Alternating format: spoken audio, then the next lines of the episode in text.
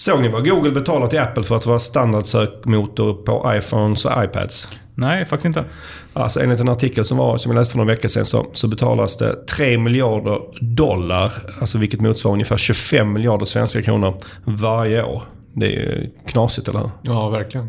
Om man sätter det här lite i, i förhållande till hur mycket pengar Apple tjänar och om man då kanske antar att kostnaden för Apple att just sätta Google som standardsökmotor jämfört, jämfört med att sätta Yahoo är ju noll. Det är bara en Ja, knapptryckning precis. liksom. Så motsvarar det 5% av deras vinster tjänar. Då vet man att de tjänar ganska mycket pengar sen innan. Och det motsvarar också 25% av deras vinsttillväxt det senaste året. Så det, det är helt galet. Ja, det är sjukt mycket pengar. Men det är inte så konstigt eh, då iPhones och iPads eh, bidrar med nästan 50% av alla Googles intäkter för mobiler. Så det är klart att det blir en enormt viktig källa. Ja, det är klart att Google kan, det är därför Google kan betala så här mycket. Ja. Men denna smått hisnande nyhet rullar vi igång dagens avsnitt av Sökpodden. Du lyssnar på Sökpodden. En podcast för dig som gillar Google, SEO och SEM. Sökpodden görs av Pineberry. Varmt välkomna till Sökpodden avsnitt 29. Mitt namn är Mikael Wahlgren och vid min sida idag sitter Alexander Öqvist Tjena. och Pontus Karlsson. Hallå, hallå. Så var vi då tillbaka efter ett lite kortare sommaruppehåll. Eh, hopp, vi hoppas här att alla ni som lyssnar har haft en fantastisk sommar. Det har i alla fall jag haft. Hur har er sommar varit? Ja, min har varit lite sådär, livet kommer emellan och som ni ser på bilden så är det bland annat kryckor involverade i det. Men hur har din varit Alexander? Min sommar har varit bra faktiskt. Jag har jobbat större av sommaren men eh, fått lite tid på landet på helgen ändå så att jag är nöjd ändå. Ja. Och eh, för min del har det varit mycket sommar, eh, bad och hängmatta och sådär men, men det är ganska skönt att vara tillbaka och framförallt kanske vara tillbaka med Sökpodden, eller vad säger ni? Ja, men verkligen. Det är alltid Absolut. härligt. Vi har tre ämnen eh, eh, som vi ska prata om idag. Det första är Google och Facebook tar efter varandra. Det andra är interna länkar och det tredje är att hur man kan skydda sitt varumärke på Google. Och även om vi haft ett sommaruppehåll här i juli så är det flera av er lyssnare som har hört av sig till oss, vilket vi är. Vi är alltid väldigt glada att ni gör det och oftast har ni väldigt positiva saker att säga om våra avsnitt. Eh, Eh, och det har varit ganska många på, på slutet som har hört av sig också, och också påpekat att de tycker ljudet är, att det är fantastiskt bra. Och det är väldigt kul och det, det, jag vet att många tycker det är viktigt med bra ljud i en podd. Och eh, det är inte så mycket vår förtjänst vi som pratar utan det är ju vår ljudguru Joel som ser till att det egentligen låter mycket bättre än vad det är. Ja, precis. Vi får tacka honom väldigt mycket. Ja, stort tack Joel. Och du som gillar Sökpodden, vi vill be dig om en liten tjänst om vi får. Och det är att gå in på vår iTunes-sida och eh, ge oss ett betyg och berätta vad du tycker om podden. Eh, förhoppningsvis eh, ett, ett, ett toppbetyg, men det är ju såklart du som bestämmer det. Detta gäller kanske främst er som använder iTunes idag. Om ni inte gör det så får ni såklart gärna skaffa iTunes, men det är kanske lite för mycket begärt. Men vi är oerhört tacksamma för alla er som går in och sätter ett betyg för oss. Det, det, det spelar roll. Mm, verkligen. Innan vi kör igång med dagens ämne så har jag valt ut en sak som jag tycker har hänt under sommaren som, som jag tycker liksom vi, vi- vi vill beröra lite i alla fall. Och det, var, det hände strax efter vårt avsnitt i, i, juni, strax där efter midsommar. Så EU-domstolen eh, beslutade att ge eh, Google en himla massa böter. Eh, Närmare 24 miljarder för att de hade missbrukat sin ställning när det gällde Google Shopping. De hade ju gett fördel till Google Shopping för, framför andra sajter. Till exempel framför sajter som Prisjakt och, Pricerunner. Precis. Och vi kan väl lämna det här just nu om detta är rimligt eller inte. Eh, utan det jag kanske tycker är mest intressant är Kommer det här hända inom fler segment? Vad tror ni om det? Än just bara Google Shopping. Alltså, det känns lite som de har slagit mot Googles tjänster, som sagt var, där de kapitaliserar på att de har sin marknadsposition. Så det är väl rimligt att de måste tänka efter vad de gör för någonting kring ja, flights och hotels och alla de tjänsterna förmodligen. Ja, för, för mig personligen, visst jag kan förstå att, att eh, det, det är klart att Google Shopping någonsin kommer högt upp i de ges fördelar. Men jag kan tycka att till exempel som Google Flights är ju ännu större slag för, för de som, andra konkurrenter som erbjuder att man kan boka flygresor. Att de verkligen helt och hållet slår, ut ben, slår undan benen för dem. Ja, det tar ju väldigt stort utrymme säkert också just flights. Jag Ja. vet inte hur mycket ni har använt det men jag har använt det några gånger och det tar ju upp väldigt stor del av sökresultatet. Ja. Ja, vi får se. Det ska bli spännande att se om, om EU ger sig efter flera av Google-tjänster efter, efter den här domstolen som kom i somras. Precis. Innan vi kör dag, igång dagens första ämne så vill jag eh, eh, också berätta att ni kommer snart höra någonting som ni inte har hört innan. Woho. Ja, precis. Och vi kommer inte att höra här för det här kommer läggas på i efterhand. Spännande. Spännande ja. Eh, och det är att vi kommer lägga in en, en, en jingle eller en, en, en trudelutt mellan och innan våra ämnen. För att det ska bli lite ännu tydligare att märka, förhoppningsvis för er som lyssnar, när vi går över från ett ämne till ett annat. Kanske perfekt om man slumrar till mellan något ämne, att man hör, till, hör att nu, nu är det dags för ett nytt ämne. Mm. Då kanske man vaknar till igen. Hoppas Precis. ingen slumrar till bara. Nej, precis.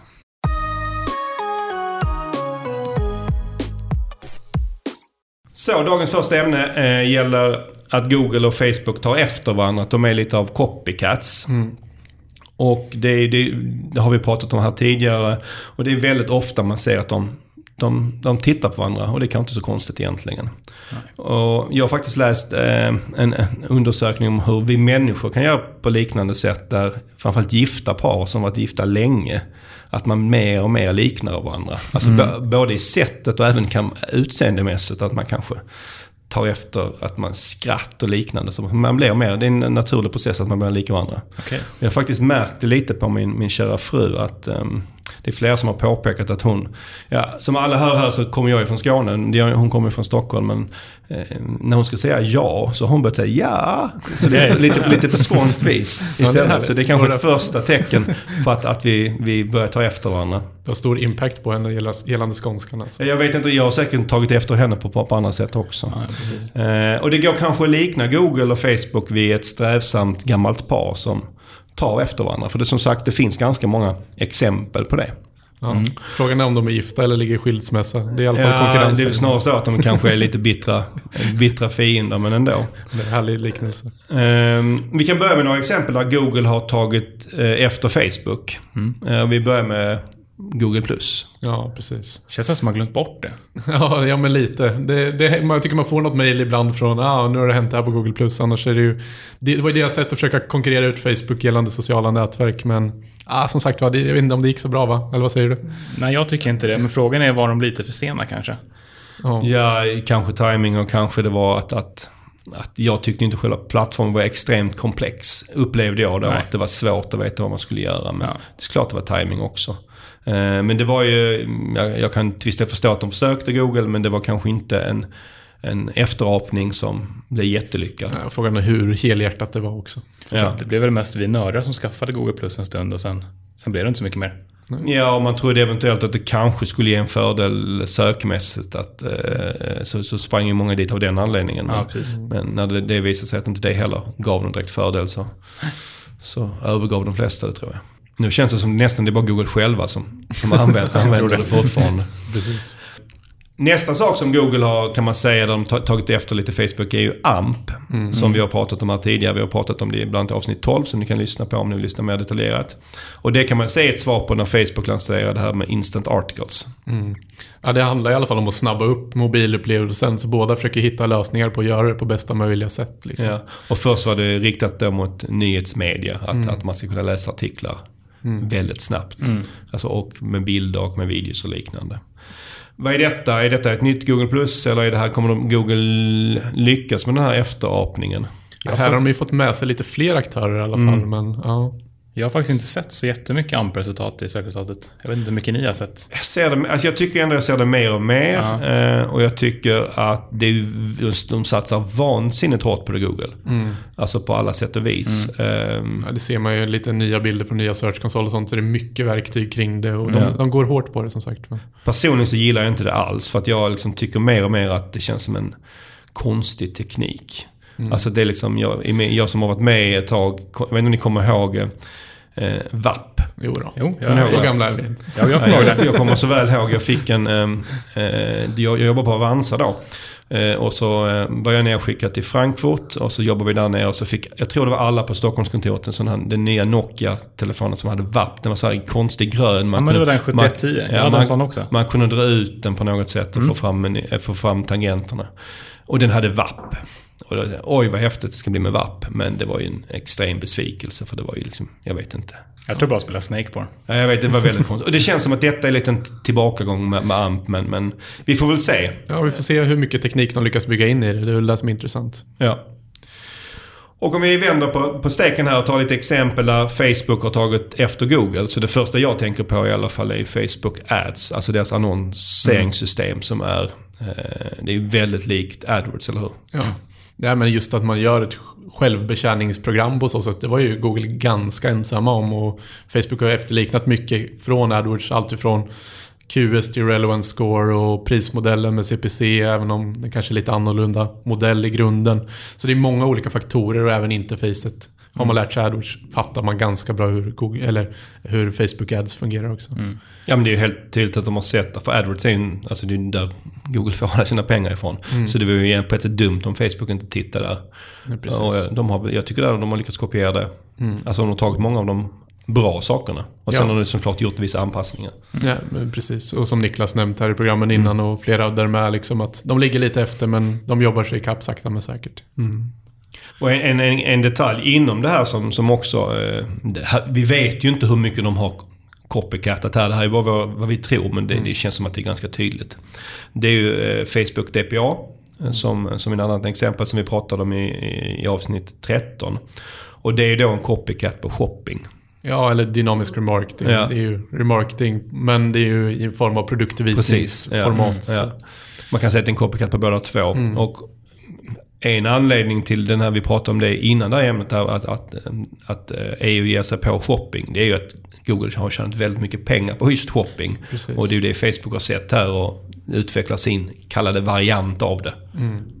Eh, verkligen. Som också har funkat väldigt bra. Mm. Så det var väl en bra kopiering av Facebook, eller vad, vad säger mm. ni? Absolut. Ja, verkligen. Mm. Men, men varför, varför tittar de så mycket på varandra? Är det smart tycker ni att de kopierar så mycket av varandra? Ja, men det blir väl så när båda liksom jobbar med, mot samma målgrupp och samma typer av personer de behöver nå ut till. Och det, mm. det, det blir lite så. Det är många smarta personer bakom liksom som har samma typer av idéer antagligen. Mm. Så frågan är väl också om de härmar eller om båda sitter och tänker på samma saker men de kommer ut Den ena kommer före den Ja, andra. precis. Den ena kommer lite före i alla fall. Mm, så man har bytt rätt mycket personal genom åren också ja, kan jag tänka mig. Ja, absolut. det finns nog mycket. Ja, men som du nämner, det är ju väldigt smarta människor som jobbar ja. på båda ställena. Så att det är klart att det var ju nästan dumt att inte titta vad, vad konkurrenten gör. Och sen som du är inne på så de konkurrerar ju väldigt mycket om dels om samma annonspengar mer eller mindre. För att företagen även om vi förespråkar att man ska kanske ha en flexibel budget så är den oftast begränsad i någon mm, form. Precis. Också så, så konkurrerar de om, om användare och deras tid på internet. Att ju mer tid man spenderar på Facebook desto mindre tid spenderar man på Googles grejer. Sannolikt. Och inte förglömma datan. Det är ja. stora datakriget nu. Vem ska äga mest data? Och ju, ju mer tid de får, ju mer data får de ju. Mm. Och ju mer annonspengar i slutändan kan de få ut från varje användare.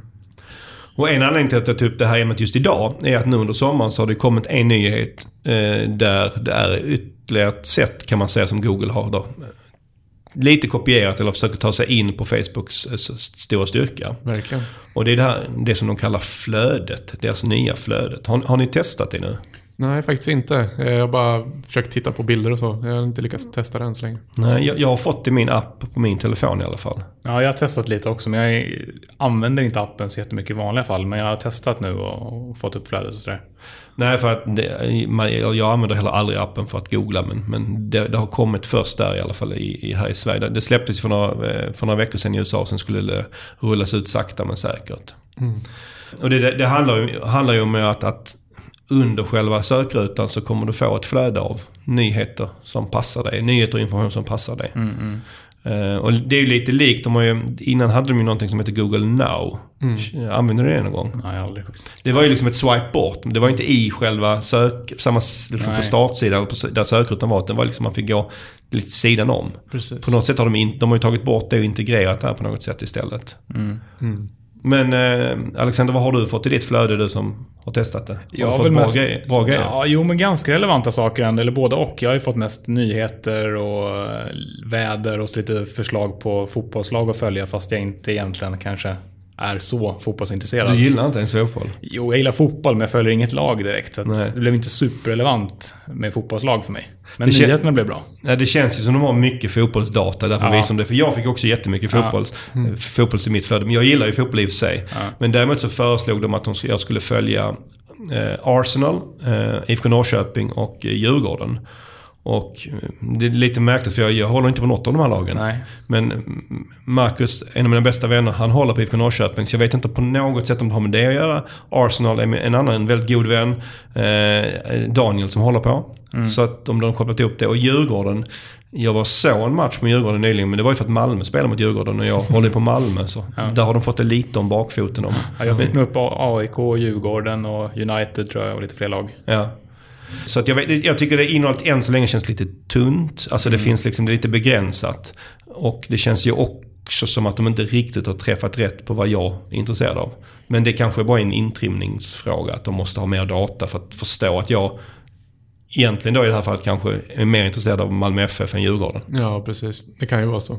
Ja, men det som blir intressant blir ju att se vad det är som gör att de syns där i slutändan. Om det, hur de styr den datan som sagt.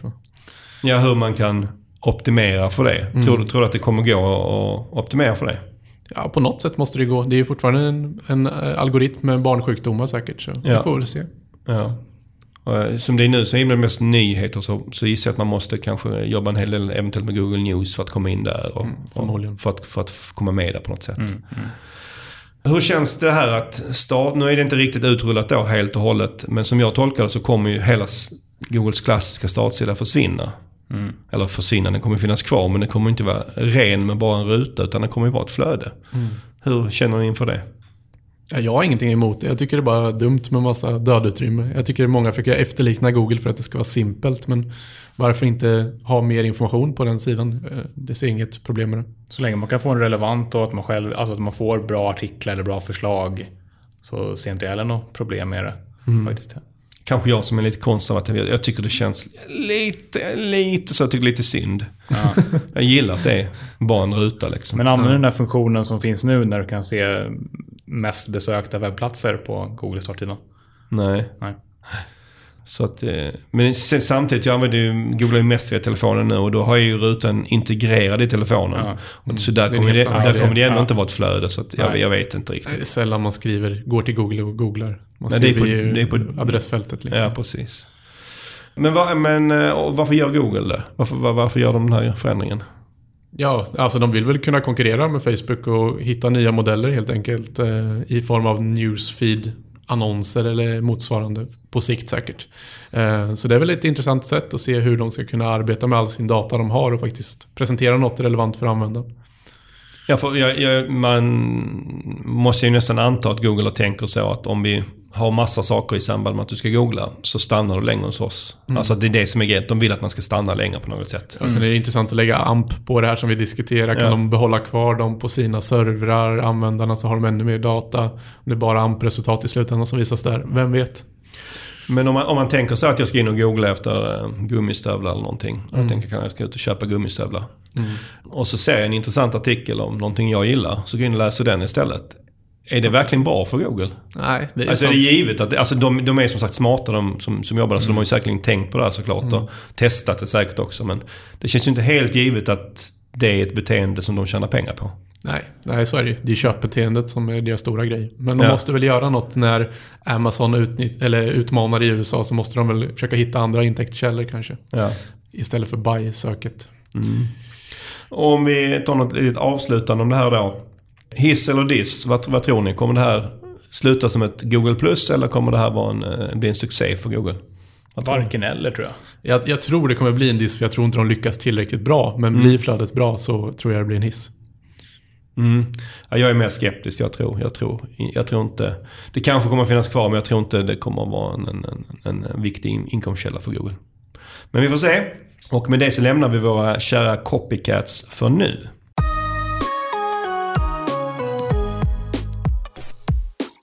Nästa ämne för dagen är interna länkar.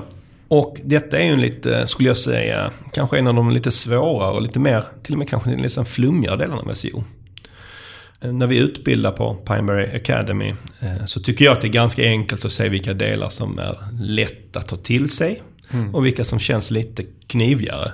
Precis. Det beror kanske på vår förmåga också att, att utbilda men, men, men jag tycker ändå att det finns vissa delar som man märker att det här är lätt och logiskt att förstå. Vissa saker är lite lurigare och interna länkar tillhör ju den delen där man ofta ser att de som att, att folk inte riktigt kanske hänger med. Och det är ju för att det kanske inte är så tydligt heller. Nej, och, men när väl poletten ramlar ner så känns det som att då fattar man ordentligt. Det är väl det som är en ganska hög tröskel på något För- sätt. Ja.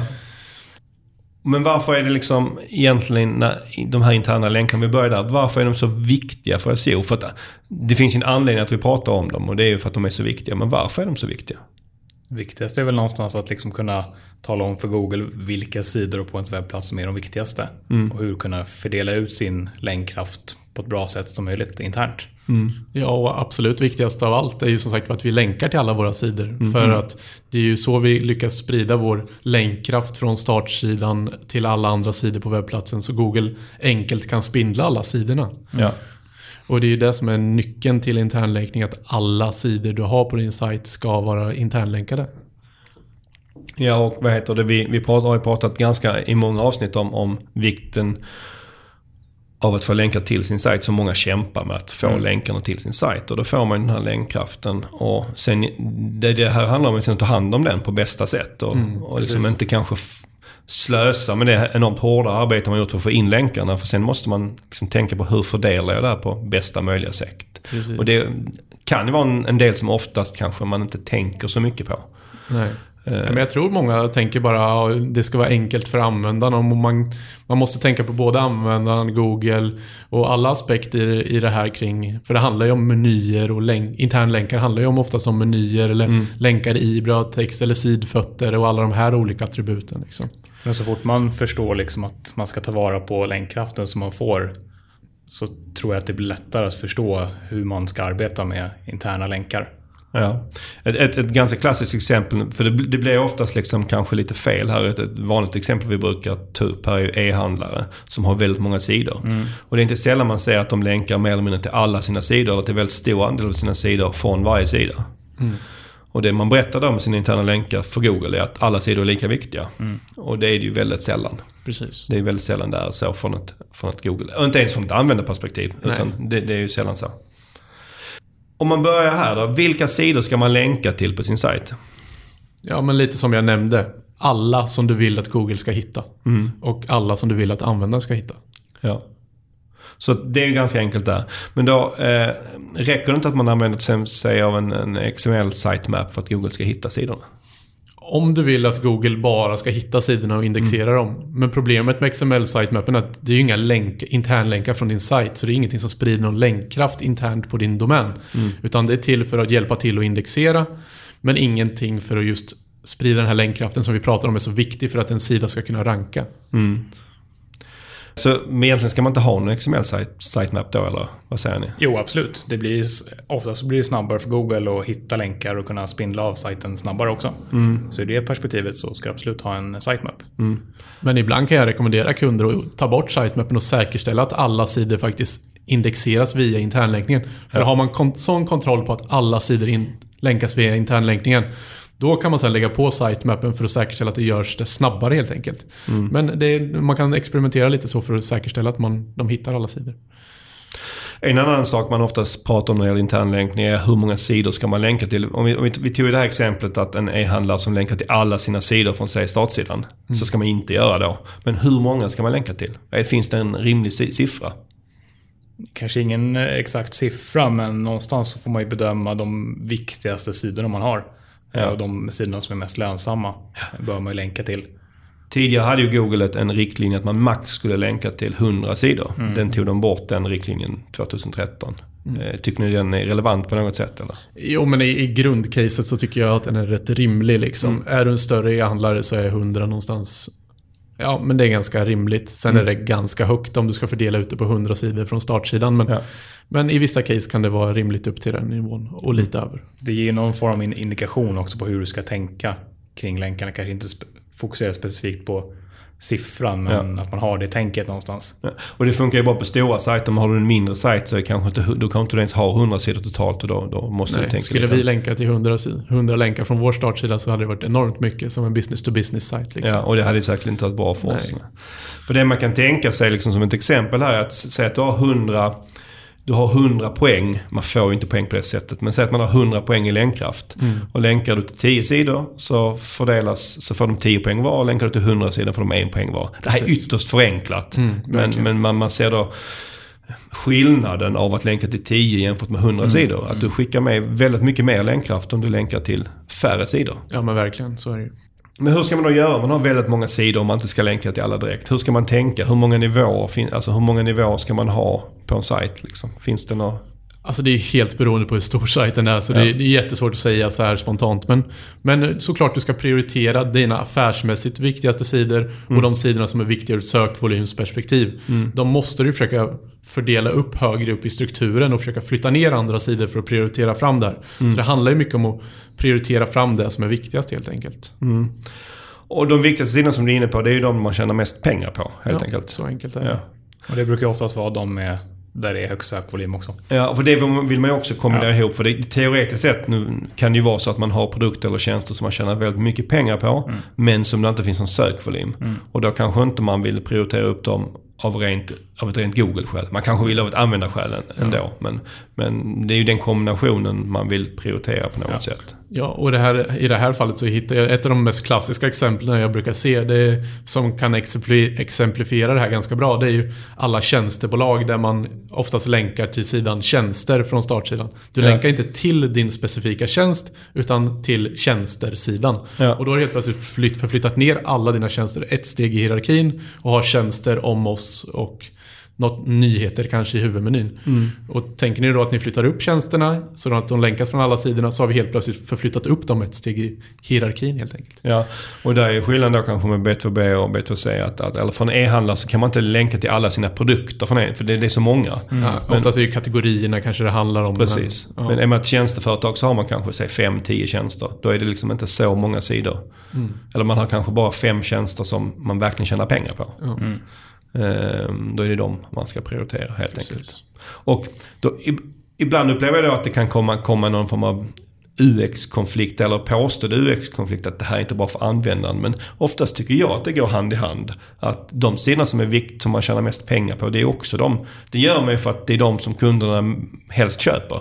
Så det är inte konstigt att man prioriterar upp dem, eller vad, vad tycker Nej, jag, tyck, jag tycker det här, var det här exemplet med tjänster, det är ett bra exempel för där blir det oftast då kanske svårt direkt för användaren att se vad gör det här företaget. Om du bara ser tjänster i menyn, då vet du kanske inte direkt vad det är de sysslar med heller. Så på så sätt blir det mer användarvänligt att lyfta upp kategorierna tidigare och visa för besökarna vad är det vi gör. Ja, det är precis så jag ganska ofta säljer mot kund också. Att jag säger att ni ska ju tydliggöra när någon kommer in på er sajt ska de veta vilka tjänster ni håller på med. Inte att ni håller på med tjänster. Så precis som du säger, det förbättrar. Även om vi inte är UX-specialister så borde det bli tydligare för användaren. Mm. Eh, en annan grej med interna länkar som det oftast eh, pratas och frågas lite om är liksom var på sidan länken ligger. Spelar, Om det spelar någon roll, om det är högt upp eller långt ner, vad, vad säger ni? Nej, jag, jag, jag anser att eh, ju högt upp som möjligt eh, för att fördela länkkraften tidigt. Eh, och där ligger oftast huvudmenyn eh, först såklart. Skulle du säga att det är en, en stor, är det en viktig faktor eller är det en marginell faktor? Eller? Jag skulle säga att den är viktig, absolut. Jag skulle nog säga att en halvmarginell. Alltså det, det, är här, det är inte en av de största faktorerna. Det viktigaste är att den länkas. Men såklart, får jag välja så väljer jag ju att lägga den högre upp i koden och högre upp i navigeringen. Och du, du, där sa du en sak, kod. Spelar, det- alltså när, när vi snackar högt upp, är det var den visas fysiskt på sidan länken eller är det var den visas i koden? Jag skulle säga att det beror på vilk, vilken bot. För att ta det tekniskt sett så vilken bot du pratar om.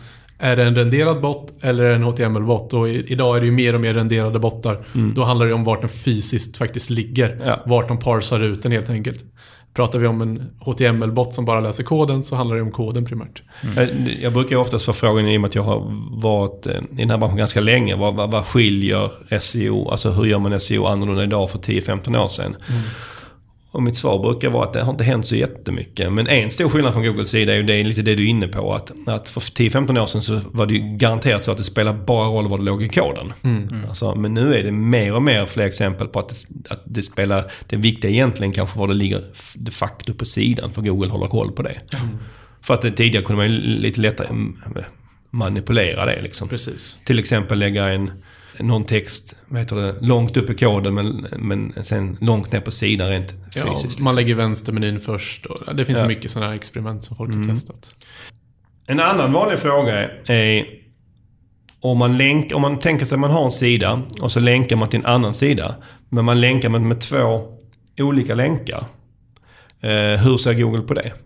Alltså att det finns två olika länkar till samma sida. Från samma sida. Från samma sida.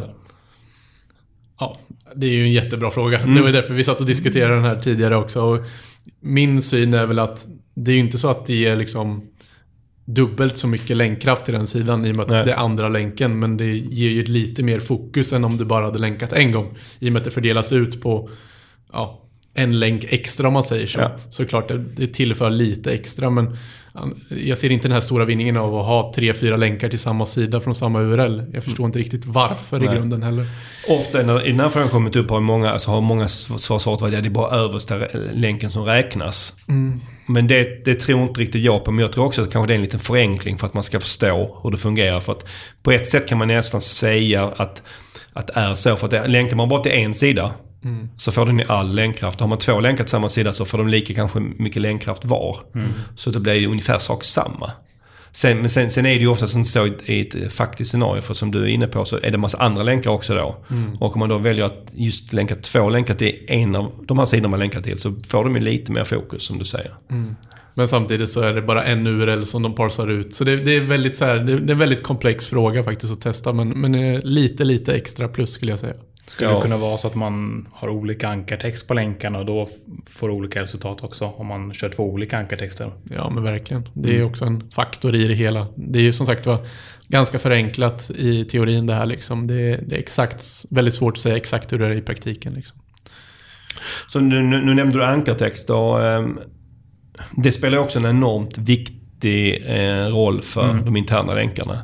Och det här brukar det också göras ganska mycket säga, klassiska misstag. Att man har, det står läs mer eller klicka här på, på ankartexten. Och det är inte speciellt bra. Nej, och här har man ju, alltså om vi pratar interna länkar, här har man ju en möjlighet att själv kunna styra ankartexterna på ett bra och naturligt sätt på sajten. För att då kunna få in mer long tail eh, relaterade sökningar och så vidare. Eh, för att kunna få in det enklare. Och jag brukar ha som exempel att att du, har, du, säljer eh, skor så har du en så Nike Air Max 90 som produkt. Du har en produktbild på den och så lite text om den. Så ska du länka till sidan för det. Och då står det läs mer eller klicka här. Eh, och för, oss människor, vi fattar ju att om jag klickar här så får jag läsa mer om den här skon. Precis. Men det är inte lika tydligt för Google. Nej. Så att här kan man ju verkligen hjälpa Google att förstå vad sidan som man kommer till handlar om. Och det är så dumt att inte göra det. För det är inte negativt för oss människor heller. Att vi förstår att det kommer handla om det. Nej, och här är ju som sagt varför inte länka det? Och tänk också på att det är ganska ofta man gör tre, fyra länkar till den här istället. Det vill säga en är mer info, en är någon bild, en är någonting. Försök länka hela attributet där huvudfokuset är själva texten som är Nike Air Max 90. Så har ni löst hela problemet med att inte få många länkar och ni fokuserar på den länken som är viktigast. Och sen på en sajt så är det ofta så att man länkar till en sida från massa olika ställen. Hur ska man då tänka med ankartext då? Ska man alltid ha samma ankartext för att vara konsekvent eller ska man variera? Här är ett bra sätt att faktiskt variera. Kunna lägga in lite olika. Kanske köp Nike Air Max till exempel. Och så vidare. Ja, det beror ju lite på vad fokus är som sagt var. eh, Och hur tuff konkurrensen är på sökorden. Men såklart, det är ett bra sätt att jobba. En annan intressant fråga som eh, vi pratade lite om i, i avsnitt 7 när vi pratade om utlänkar. Det var ju det här med no-follow. Eh, för då, det, som, det, hade ju hänt då lite med, med, med hur Google ser på no-follow. De, de, de, de ändrar egentligen sin, sin syn på det. Kommer du ihåg? Du var med då Pontus, kommer du Ja, ihåg? precis. Ja, jag fick faktiskt läsa in mig lite igen. Ja. Inte så jag kommer ihåg allt från avsnitt 7. Men, men eh, tidigare har man sagt att eh, om man har no, sätter no-follow på en intern länk, eller egentligen Vilken oavsett länk- länk, länk, ja. som helst, så tappar man den länkkraften som den länken motsvarade. Men nu har de sagt det att om man nu länkar till en, om man lägger till en no-follow-länk så räknas den bort från hela siffran istället. Det vill säga du får mer att fördela ut på de övriga länkarna. Som inte har no-follow då? Som inte har nofollow, precis. Och det här är ju en ganska stor händelse med tanke på att helt plötsligt så räknar man bort den istället för att den ska äta länkkraft utan att ge någonting. Och det, det vi pratade om då var ju lite det här att ja, hur mycket ska man börja använda NoFollow internt för att styra länkkraften till rätt sidor och kunna ha kvar sidor och så vidare. Tror ni på det här, den här Googles f- förtydling att det är så här? Nej, jag vet. Nej, jag tror inte det faktiskt. Jag tror inte det är så enkelt riktigt. Det hade ju gett så en enorm effekt så då är det någonting som har varit längre bara att de gick ut med det offentligt eller officiellt. För ja, jättesvårt att tro att det, för det skulle ha en jätteimpact enligt min mening. Ja, för det man skulle kunna tänka sig då som du är inne på är att man skulle, sidor på en sajt som, som man vill länka till men inte som är så viktiga sökmässigt skulle man då sätta no-follow på så, så spiller man ingen länkkraft där. Nej, precis. Eh, jag ser ett problem med väldigt mycket no-follow i och med att det är ett sätt att annonsmärka saker till Elvisa också enligt Google och sådär. Så att ha mycket no-follow-länkar på en domän ser jag som lägre kvalitativt i många lägen. Liksom. Alltså jag har ju principiella problem med nofollow. Alltså det är inte riktigt logiskt. Jag tycker bara att det är en sån extremt dålig tagg. Och Jag tycker liksom att Google och sökmotorerna lägger arbete på sajtägare som inte borde vara deras jobb. Utan men det precis. Google borde hålla reda på vilka länkar de ska bry sig om. Ja. Och inte bry sig om. Det gör jag- de säkert också, tror jag. Ja, fast den har ju tillkommit för att de inte alltid förstår. Som att de tvingar att man ska göra det på annonser och sådär. Och bloggar och allt möjligt Ja. som vi har pratat om tidigare. i Jag tycker att det är helt fel. Ja. Så där, därför hade, hade jag nog haft svårt att göra det på min egen sajt. För att jag tycker det är en sån dålig tagg rent allmänt. Ungefär som jag är lite skeptisk till AMP. Men det kan ju vara bra ändå. Verkligen. Jag vet inte om ni noterade, men det var, nu var det tredje gången vi refererade till ett tidigare avsnitt. Ja, det. Och jag, jag tänkte på det i avsnittet innan, precis innan sommaren, så var det likadant att vi refererade till ganska många gamla avsnitt. Och för mig är det ett tecken på att vi börjar ha pratat om ganska mycket. Ja, men verkligen. Men ni som lyssnar där ute, om ni tycker att det här är lite tjatigt att vi refererar till avsnitt får ni höra av er. Vi tycker själva att det är ganska bra. För för oss blir det lite som våra interna länkar i poddvärlden där vi, där vi refererar till vad som har hänt innan. Ja, det är ett bra sätt. Med det så går vi raskt vidare till dagens sista ämne.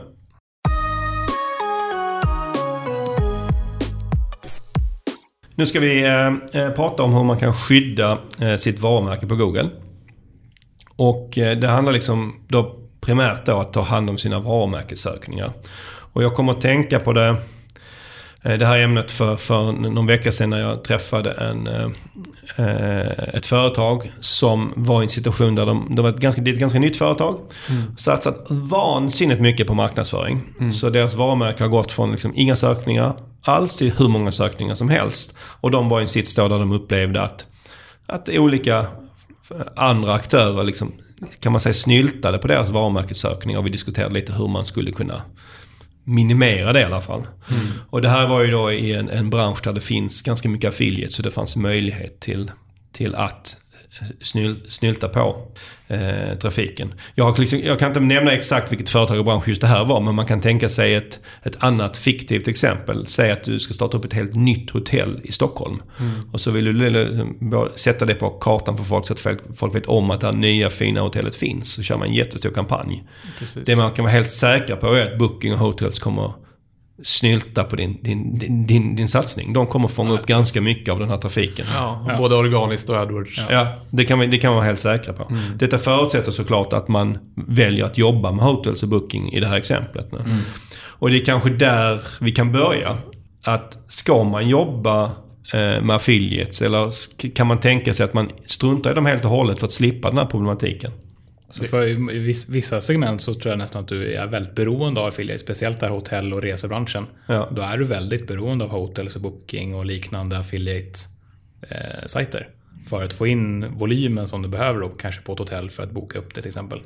Ja, om vi, Men samtidigt om du lanserar någonting så har jag sett rätt många i vissa nischer som väntar lite med att köra igång med affiliatesarna när de lanserar ett nytt varumärke just av den anledningen att de vill låta varumärket sätta sig, de vill ta all trafik själv till en början med och se hur, hur det agerar.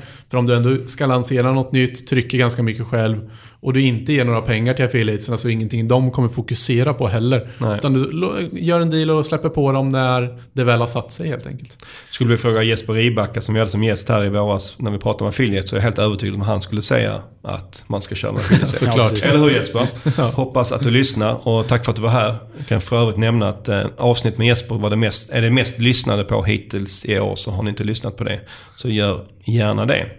Och det, man kan ju som du säger vänta men sen tror jag också att om man jobbar i sådana vissa segment som du är inne på Alexander. Alltså så kanske man nästan måste vara med. Jag vet till exempel när det gäller hotell att det har funnits en del hotell i Stockholm som har stått emot det längsta att gå med i Booking. Men till slut så går det inte längre. Alltså de tappar för mycket affärer på att inte vara med. Inte vara med. Men nästa sätt man kan tänka sig när, om man ska skydda är att okej, man kanske ändå accepterar att jag, jag jobbar med affiliates. Mm. Men man kan ju också begränsa vad en affiliate får göra. Precis. Och hur brukar sådana upplägg se ut? Det beror ju väldigt mycket på nisch och, och sådär. Men, men vad man kan göra till exempel i affiliate-avtalen är att säga att de inte får annonsera på ditt varumärke till exempel. Eh, och all, först och främst säga att de inte får driva trafiken direkt till, till din sajt med ditt varumärke. Det vill säga de kör affiliate-länken direkt till AdWords. Det är den vanligaste blocken. Men sen kan det också vara att som sagt var inte ens, an, ens använda varumärket. Vilket är lite komplext i lägen som Booking och hotels där det säkert inte går till exempel. Eh, nej men sen är det många andra saker man kan göra. Du säger att du kan förhindra folk från att ja, i princip använda varumärket. Men då blir det enormt svårt för dem att faktiskt generera trafik kring ditt varumärke också. Ja, så att de flesta sådana här regleringar man har mot affiliates så gäller ju oftast AdWords. Det är sällan man, jag har inte sett någon gång när man reglerat SEO för det blir, det blir Det väldigt är svårt. jättesvårt. Jag har sett något fall när de försökt men det blir liksom inte bra. Eh, däremot så sagt var paid social är någonting som börjar bli mer och mer och så vidare. Men ja.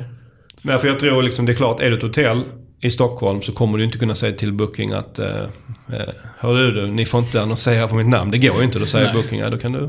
Du, inte, du behöver inte vara med här. Men det är klart, är du SEB och eh, ska börja samarbeta med, med, med någon mindre privat låneaffiliate. Det är klart att du kan vara ganska tuff mot dem. Så det beror på lite hur styrkeförhållanden ser Ja, ut. både styrkeförhållande och bransch tror jag. Ja.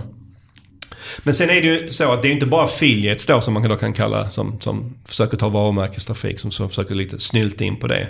Utan det kan ju också vara konkurrenter som vill komma åt ens trafik. Och det, det här gäller då oftast främst AdWords. Det är ju sällan en konkurrent kanske SEO-optimerar sin sajt för. Jag har sett några Det, exempel på det, det händer, men det är, oftast gäller det AdWords. Ja. Och det beror ju delvis på att det numera i alla fall i Sverige nästan fritt blås att annonsera på olika konkurrenters varumärke. Och det här är också någonting vi pratade om i, i, redan i avsnitt 5. Fast då, då pratar vi egentligen om från snyltarens perspektiv om man skulle göra det. Nu är det liksom från, från andra sidan. Ja. Och jag tycker egentligen inte att det är fel att annonsera på någons an, an, annans varumärke. Men, men jag förstår ju också samtidigt att man som, för, som företag inte gillar när någon annonserar på ens varumärke. Precis. Vi har ju eh, genom åren, eh, under de nästan tio åren vi har funnits, så har det ju hänt lite titt som tätt att våra branschkollegor har annonserat på vårt namn på Pineberry då. Och jag har haft, eller vi har haft så som strategi att eh, jag har kontaktat någon som har gjort det när det har hänt. Och så har jag frågat om det var Alltså med, med vänlig ton om det här var en medveten sak eller någonting som bara hade hänt. Liksom. För det kan faktiskt bara hända om man inte Om man inte riktigt... om man inte riktigt eh, är så uppmärksam. Liksom. För kan vad heter det, Google föreslå de här sökorden.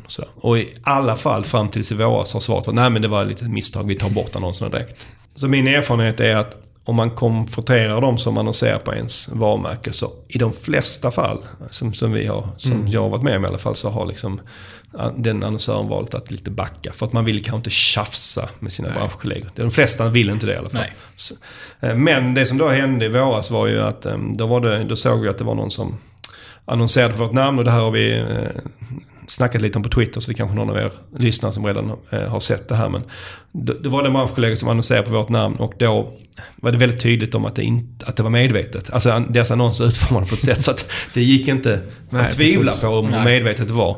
Och då funderade vi lite på hur ska vi eh, attackera det här? För det kändes, då kan jag inte liksom köra med en vanlig strategi och kontakta dem och fråga om det var medvetet. Nej.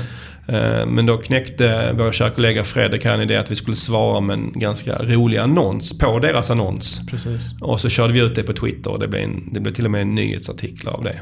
Just det. Eh, Så det var ju ett sätt för oss då att, kan, kan man säga, skydda vårt varumärke i det här fallet.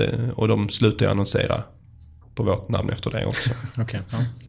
Om ni är nyfikna på hur de här annonserna ser ut för våra branschkollegor så kommer jag länka i inlägget om avsnittet till tweeten som, som gjordes så kan ni se vad som står i annonserna där.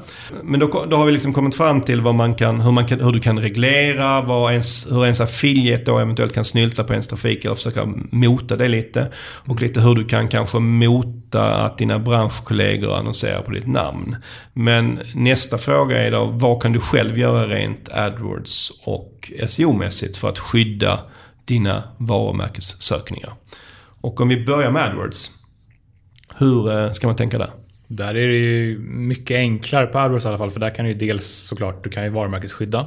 Mm. Eh, om, om, du vill det. Men antagligen så kommer ju du som företag också ha bättre quality score än, än dina konkurrenter på, på ditt eget varumärke. Så du kommer ju komma över dem oavsett förhoppningsvis. Mm. Ja, din annons kommer med stor sannolikhet Ja, ja och det enda som du kan varumärkesskydda är ju ändå i princip själva annonsinnehållet. Och det är ju ändå olagligt att använda varumärkesnamnet i annonsinnehållet. Så det viktigaste av allt är ju bara att försöka synas bra med hjälp av din egen annons. Ja.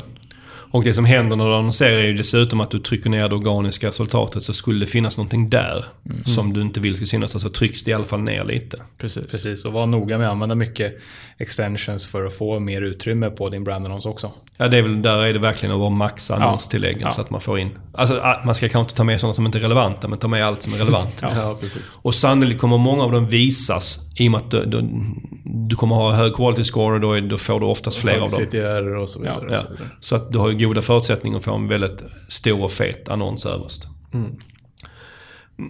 Nackdelen med att göra det här är såklart att det kostar lite pengar. Att de här klicken, man kan ju tycka att det känns lite onödigt att betala för den här trafiken igen. För du har ju på något sätt annonserat, säg att du kör tv-reklam eller vad som helst för att mm. få dem till googla på mm. ditt namn. Och så får du betala lite igen. Mm. Men ni tycker ändå att det är värt det eller? Ja, som sagt var, det förbättrar quality scoren lite på konto. Det förbättrar liksom alla aspekter. Så den lilla kostnaden som du måste lägga på några ören för att faktiskt ta det här klicket mot att någon, har, någon konkurrent eller någon vidare ska ta det klicket så är det absolut värt det skulle jag säga. Ja, för man får, det här är lite svårt att räkna på. Man får, kan ju tänka sig ett scenario. Säg att det är en bransch där det finns affiliates. Då får man räkna på vad om man tappar en kund på 100 eller en kund på 50 som går via dem istället. Är det, då får man betala en ersättning till dem istället. Så är det Precis. verkligen värt det. Mm. Och, har, och ganska... har du konkurrenter som annonserar på det, då är det ännu värre. Ja, för då får du inte kunden alls i värsta fall. Ja. Mm. Och då är det ganska bra möjlighet på AdWords att kunna styra sitelinks till andra delar på webbplatsen och pusha ut om de har en kampanj och så vidare på ett annat sätt också. Mm. och kanske med hjälp av det ändå öka konverteringsgraden som brukar vara en stor faktor också. Mm. Så det blir lite, att annonsera på sitt eget namn blir lite i det här sammanhanget blir lite som en billig försäkring. Ja. Sen garanterar den inte att, att, att inte någon annan tar din varumärkestrafik men den, den gör det i alla fall lite svårare för dem att, att få den. Verkligen. Innan vi hoppar över till eh, vad man kan jobba SEO-mässigt så finns det eh, en annan sak som man ligger liksom mittemellan kan man säga och det är ju Google My Business. Mm. Som kan ju vara ett sätt att ta plats i sökresultatet på lokala sökningar. Ja, ja men verkligen. Och det kostar ju ingenting så det finns ju... Finns det någon anledning till att man inte ska använda det? Nej, jag kan inte se någon mm. anledning och nu har ju Google lanserat den här möjligheten att lägga inlägg också i Google My Business. Så de försöker utveckla det lite mer ja. för att det ska ta ännu mer utrymme. Så ja, jag ser ingen, ingen anledning till att inte använda det. Ja. Jag testade faktiskt det med att lägga inlägg. Så det var en nyhet som kom nu i somras, eller hur? Mm.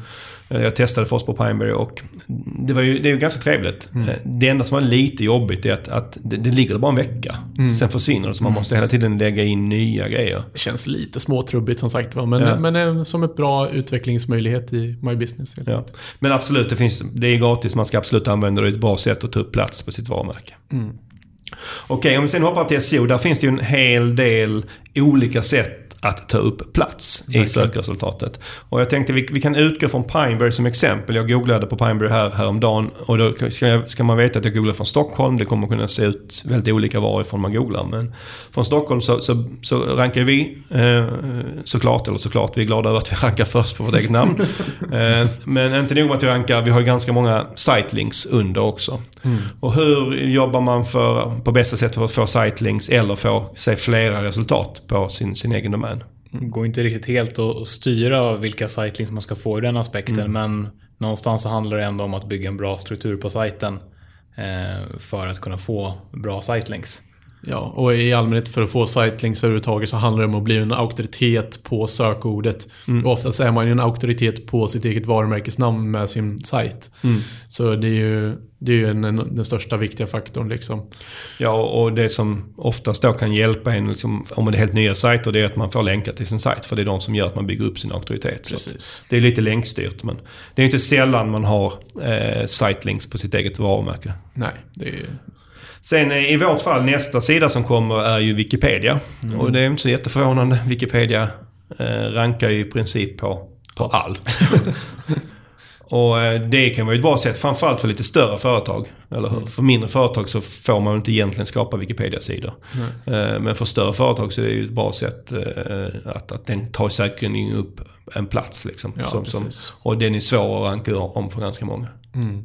Ja. I vårt fall handlar ju inte vår Wikipedia-sida om oss, för vi, jag tror vi är egentligen för litet företag för det. Eh, Mm. Men det handlar ju om bäret Pineberry istället. Men det är ju det är okej liksom. För att Det är ganska oskyldigt. det är ganska oskyldigt. Det är Liksom, vi tappar inte så mycket kunder på det, upplever jag i alla fall. På tal om bäret, hur gick det med din odling i sommar?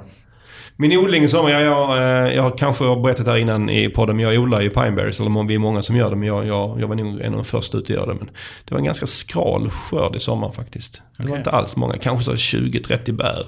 Ja. Det brukar kunna vara mycket fler. Så jag måste göra något radikalt till nästa sommar. Jag vet inte riktigt hur, om jag ska sätta nya plantor eller ja, Det här är första eh, sommaren som min planta överlever av fyra försök eller något. Så jag är Fick, glad. fick du några bär då? Nej, men den har överlevt. Den är inte död än i alla fall. Så du har fortfarande inte fått några bär? Vad bra. Det är bra att vara uthållig i alla fall. Nästa grej som dyker upp i vårt resultat är alla bolag. Och det är också en sajt likt Wikipedia som syns ofta i svenska resultat som syns bra för företag. Precis. Och där kan man ju hjälpa till lite med att dels, det här kostar ju sig lite pengar, vi har, det är inte därför vi har gjort det egentligen, men man kan köpa möjlighet att skriva ditt eget innehåll på sidan. Eh, Och då får du lite mer innehåll om ens företag. Precis. Och sen kan man också länka till den. Mm. Vilket är ganska naturligt att göra. Och då hjälper det lite den också att, att ranka bra. Och det är oftast en bra. Om man har bra, om man har bra finanser så är det ganska... annars är det kanske Ganska inte bra. tacksamt. Det står så konkurs inledd som det står ibland. Då är det inte Ja, lika nej, kul. då är det inte lika roligt. Nej. Men i de flesta fall så är det en bra sida. Mm. Det finns ju andra sådana här företagsregistersajter som kan Ja, ranka precis. ganska bra. Men det är ju alla bolag som jag kanske ändå tycker att om man ska satsa på någon Mm. av den här anledningen så är det väl den kanske. Sen i, i vårt fall ehm, så kommer det upp um, eh, sökmotorkonsult.se som är vår blogg.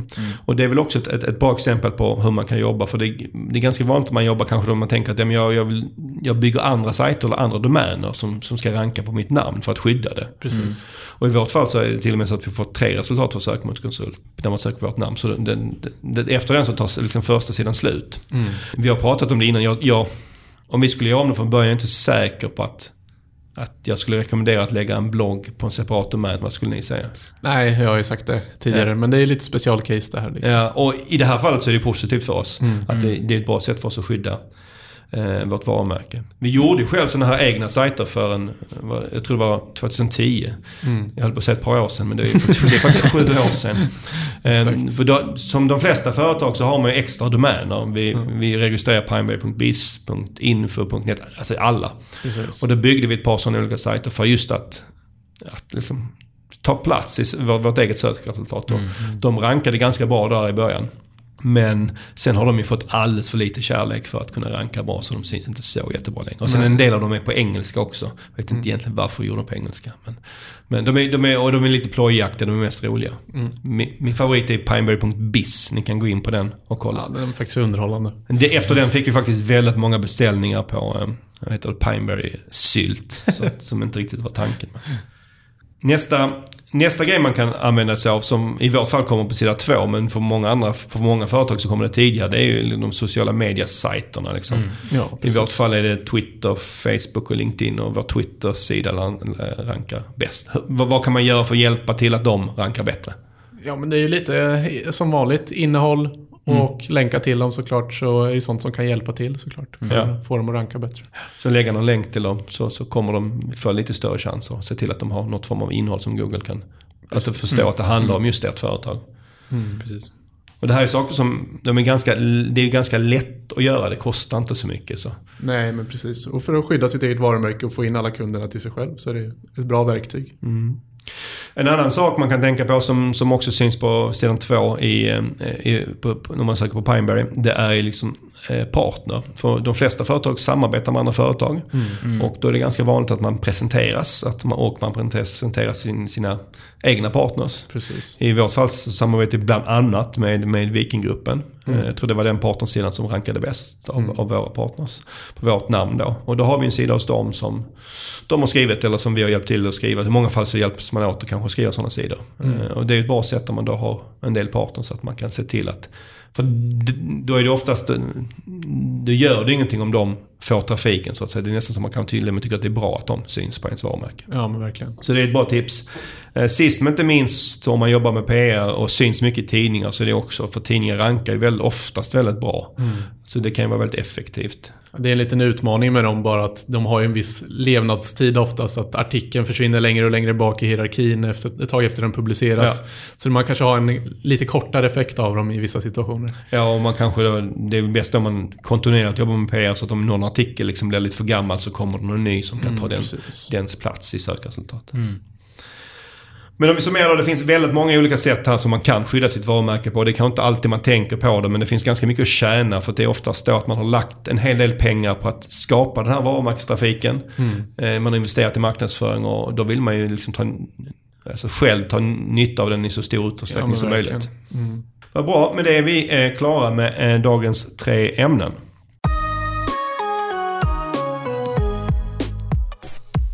Som alltid, har ni feedback på dagens avsnitt eller vill föreslå ett ämne, hör av er på sokpodden at pineberry.com eller at sokmotorkonsult på Twitter. Är det någonting ni eh, ser fram emot så här lite extra i höst? En sak jag ser fram emot i höst är att jag ska ner till SEO-meckat Malta med vår kollega Mattias och träffa lite folk i branschen, eh, kunder och, och så.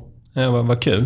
Eh, och det är, vi har ju nämnt här innan, men det är ju inte för intet som Malta är det näst största lyssnarlandet på sökpodden. Det finns ju många som är intresserade av SEO där nere. Precis, precis. Jag har själv faktiskt aldrig varit på Malta, eh, trots att jag jobbat i den här branschen ganska länge. Var, du, du har bott där ett tag, eller hur? Ja, precis. Jag har bodde där några år och eh, men Malta är liksom en... eh, Det är ett skönt ställe att bo på. Man eh, framförallt gillar solen såklart och värmen, men eh, också i och med att det är mycket affiliates och SEO-folk där nere, så gillar man den miljön så är det väldigt härligt. Mm.